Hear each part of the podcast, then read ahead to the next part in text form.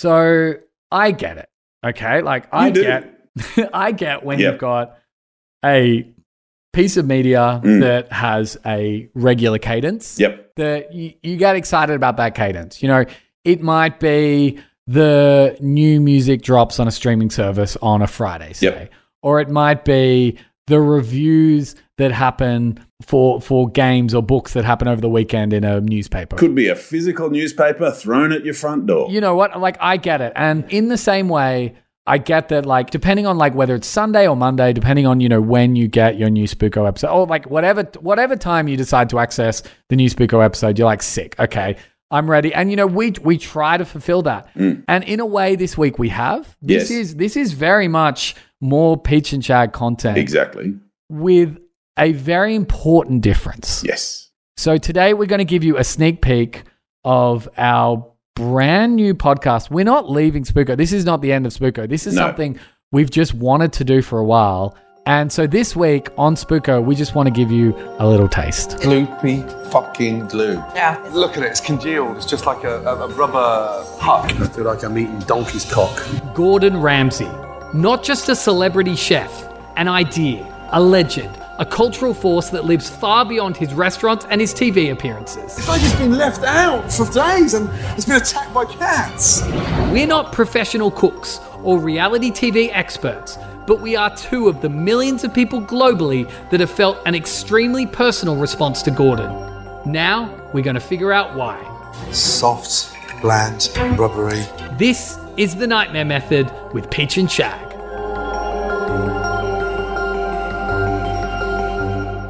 Why did Gordon Ramsay's Kitchen Nightmares have such a personal impact in your life? And when was it?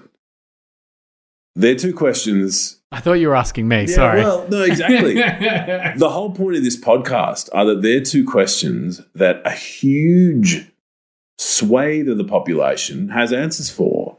Shag Gordon Ramsay's kitchen nightmares really got under the skin of people. It's the sort of thing that I found myself asking as we've got ready to get this podcast rolling.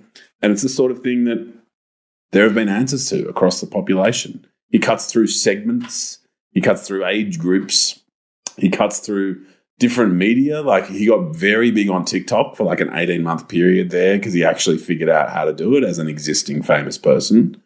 Gordon Ramsay and Ramsay's Kitchen Nightmares are going to be the subject of some of our discussions and how he, as a media phenomenon, really cut through. I think it's hard to talk about what this podcast is about, but it's a little bit easier to talk about what it's not about. Yes. So I'm uh, I'm gonna set the stage right now to say this is not a food podcast. Mhm. Like all privileged white people, we probably know less about food than we think we do. so it's not that. It's not that. Yep. It is not a strict recap podcast, and we'll get into that in a second when we start talking about the episode that we are recapping today. Mm.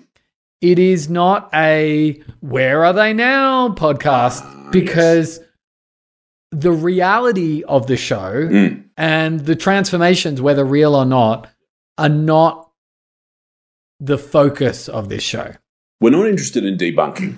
We're not here to pick apart and say, oh, Gordon only stayed for two hours and only attended a couple of meetings and just paid a few designers. We don't care about that. And that, to be honest, that's not important about the show. What is important about the show is that as Peach and I, over the past couple of years, you know, recording the th- sort of three other podcasts we've recorded in the last however long, Yeah.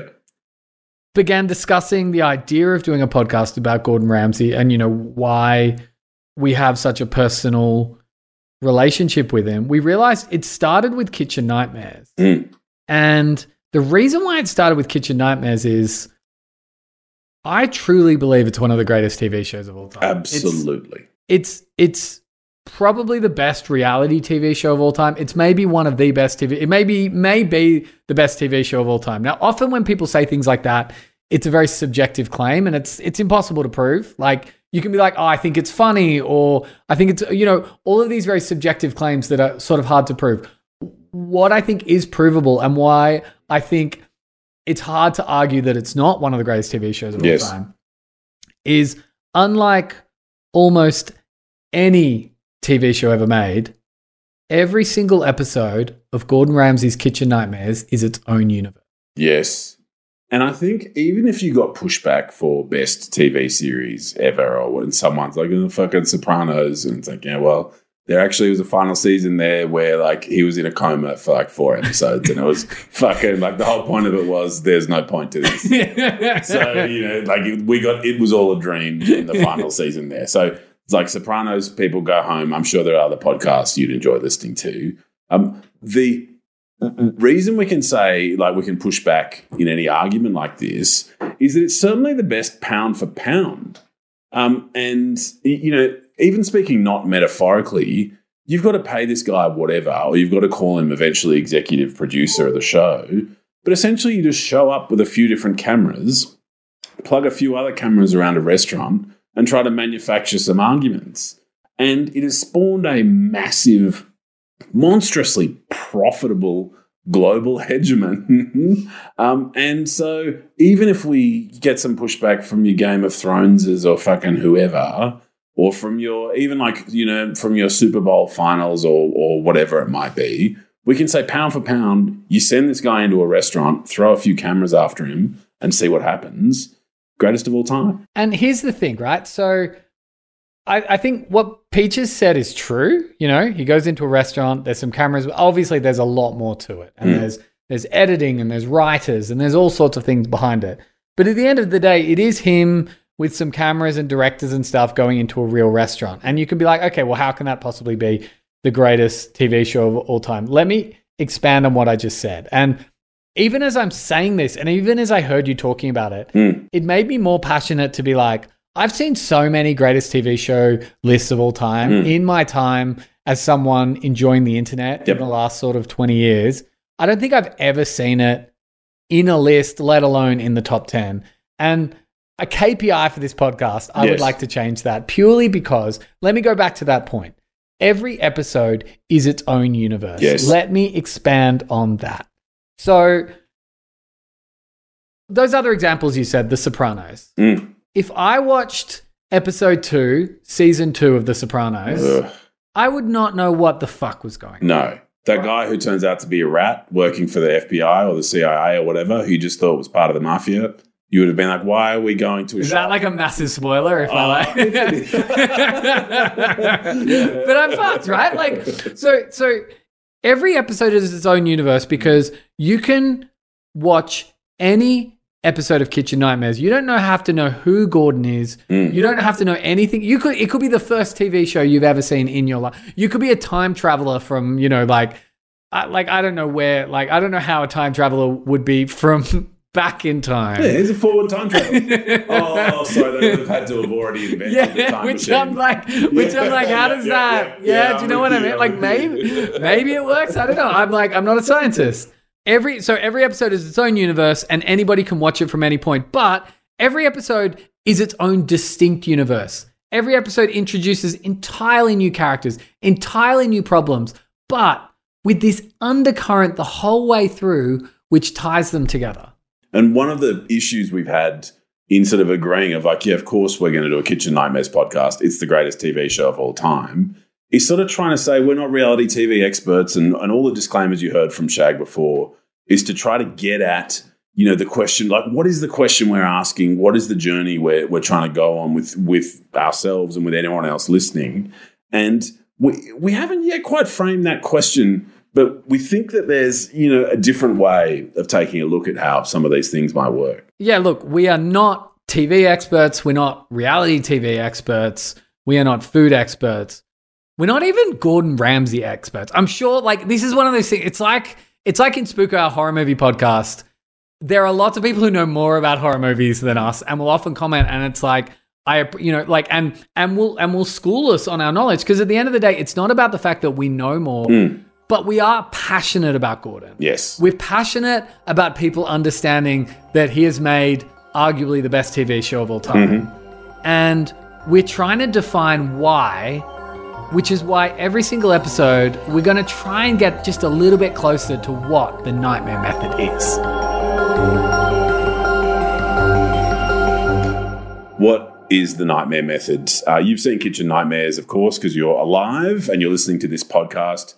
And you may not necessarily have turned your mind to these things that these things that pop up. Now, this episode, um, we're going to take the opportunity to highlight a couple of sort of themes that pop up. We're not going to cover them all in this ep. We're going to do a kind of loose, fiddly, sort of partial recap, partial loose chat around one episode.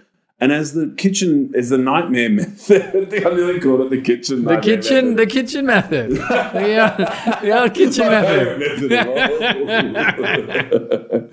um, as we progress through the nightmare method, not only are we going to get closer to, I think, the central question of the podcast that continues to elude me, um, well, I think we're also going to start describing what we see are regular kind of tropes, regular rhythms that seem to pop up episode by episode. Yeah, like I mean, it's it's it's hard. Uh, like the reason I think the reason why we've decided to go down this route is early on when we talked about you know maybe doing a recap pod for Kitchen Nightmares, and we were thinking about structuring it. And we were thinking about, okay, well, episodes begin this way, and then there's this and this, and we can use them as ways to break up the episodes.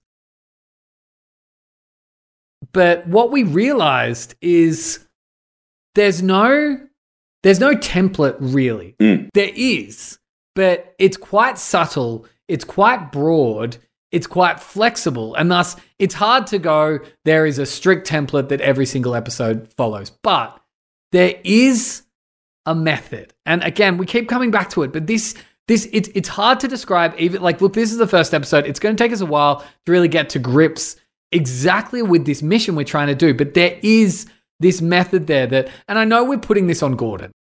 He has directors, he has writers, he has producers. You know, there's so much more to making a TV show than one person, but him being the focal point of it, when we talk about Gordon in this way, we are talking about everyone who makes this show, obviously, but he is still the focal point of this show.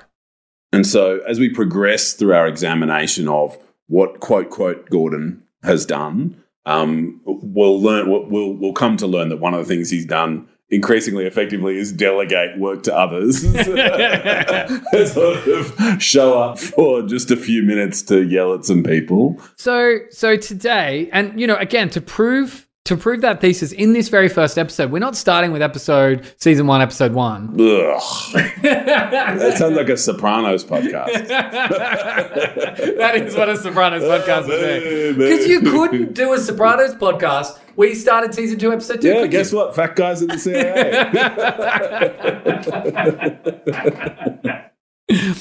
So, and, we didn't even go, okay, well, what are the best episodes? We were like, we want to randomly start with one. yep. So we found a streaming service called Plex. I don't know if it exists worldwide. Yeah, it sounds so made up, but it, this did actually. It happen. is real. Yeah, it does sound like a streaming service in a TV show where they're like, guys, well, let's watch Netflix. That sounds amazing. so it was free on this streaming service. So they had the six seasons of the UK Kitchen Nightmares. It's really important to say there there are the original UK Kitchen Nightmares Yes. and the American Kitchen Nightmares. They're very different shows. Kitchen Nightmares. Ramsay's Kitchen Nightmares. And then there's other nightmares as well. Hmm. They are very different. There's Hotel Nightmares, I think. I can't remember what the whatever Hotel Nightmare or something. Hmm. They're all very different shows. We did want to start with UK Kitchen Nightmares because we think it's where he truly started developing the formula before it became probably too simplified. Yes, like because at, at its core, the glory of Kitchen Nightmares is you are watching a very passionate, slightly uh, like fucked in the head. I'm not sure if I'm allowed to say things like that. Slightly fucked in the head, technical term, person who is a kitchen consultant, who's a restaurant consultant. Come in, get angry, yell at people, and sort of have good advice that he's not particularly good at delivering at all times, and sort of deliver this very telegenic advice very aggressively. And sort of we get to see the outcome. Did they accept the advice? How did the relationship And go? see, even hearing you explain that to me and to me listening Mm. right now pisses me off because that is at a surface, that's what's happening Yep. in any episode of Kitchen Nightmares. But that is not what is actually making the show so unbelievably compelling. So, so today, let's figure it out. Yeah. let's figure this out. Today, like I said, we're just going to start somewhere randomly. Went to season two, episode two. Today, we're doing season two, episode two of Gordon Ramsay's Kitchen Nightmares, the original UK season. That was the very first taste of the Nightmare Method, a brand new podcast coming from Peach and Shag this year. And I swear, every time I hear it and edit more, I get more and more excited. I hope you enjoyed that very small sneak peek of episode one. If you do want to get ahead, if you do want to be ready for episode one when it does drop, feel free to go ahead and watch or rewatch that episode of Gordon Ramsay's Kitchen Nightmares it's from the UK season, season two, episode two. I believe the episode is called D hyphen place, so D place. God, terrible names. All these British restaurants in the early noughties had awful, awful names. Anyway, so that's going to come soon, but do not fret. Spooko remains. We'll be back with regular Spooko content next week as always, thank you so much for listening. And I really hope uh, you enjoyed that little snippet of the Nightmare Method. Let us know what you think. Uh, this was recorded at FBI Studios. Please like, subscribe, and follow wherever you can and as much as you can. And Reshes, what's up?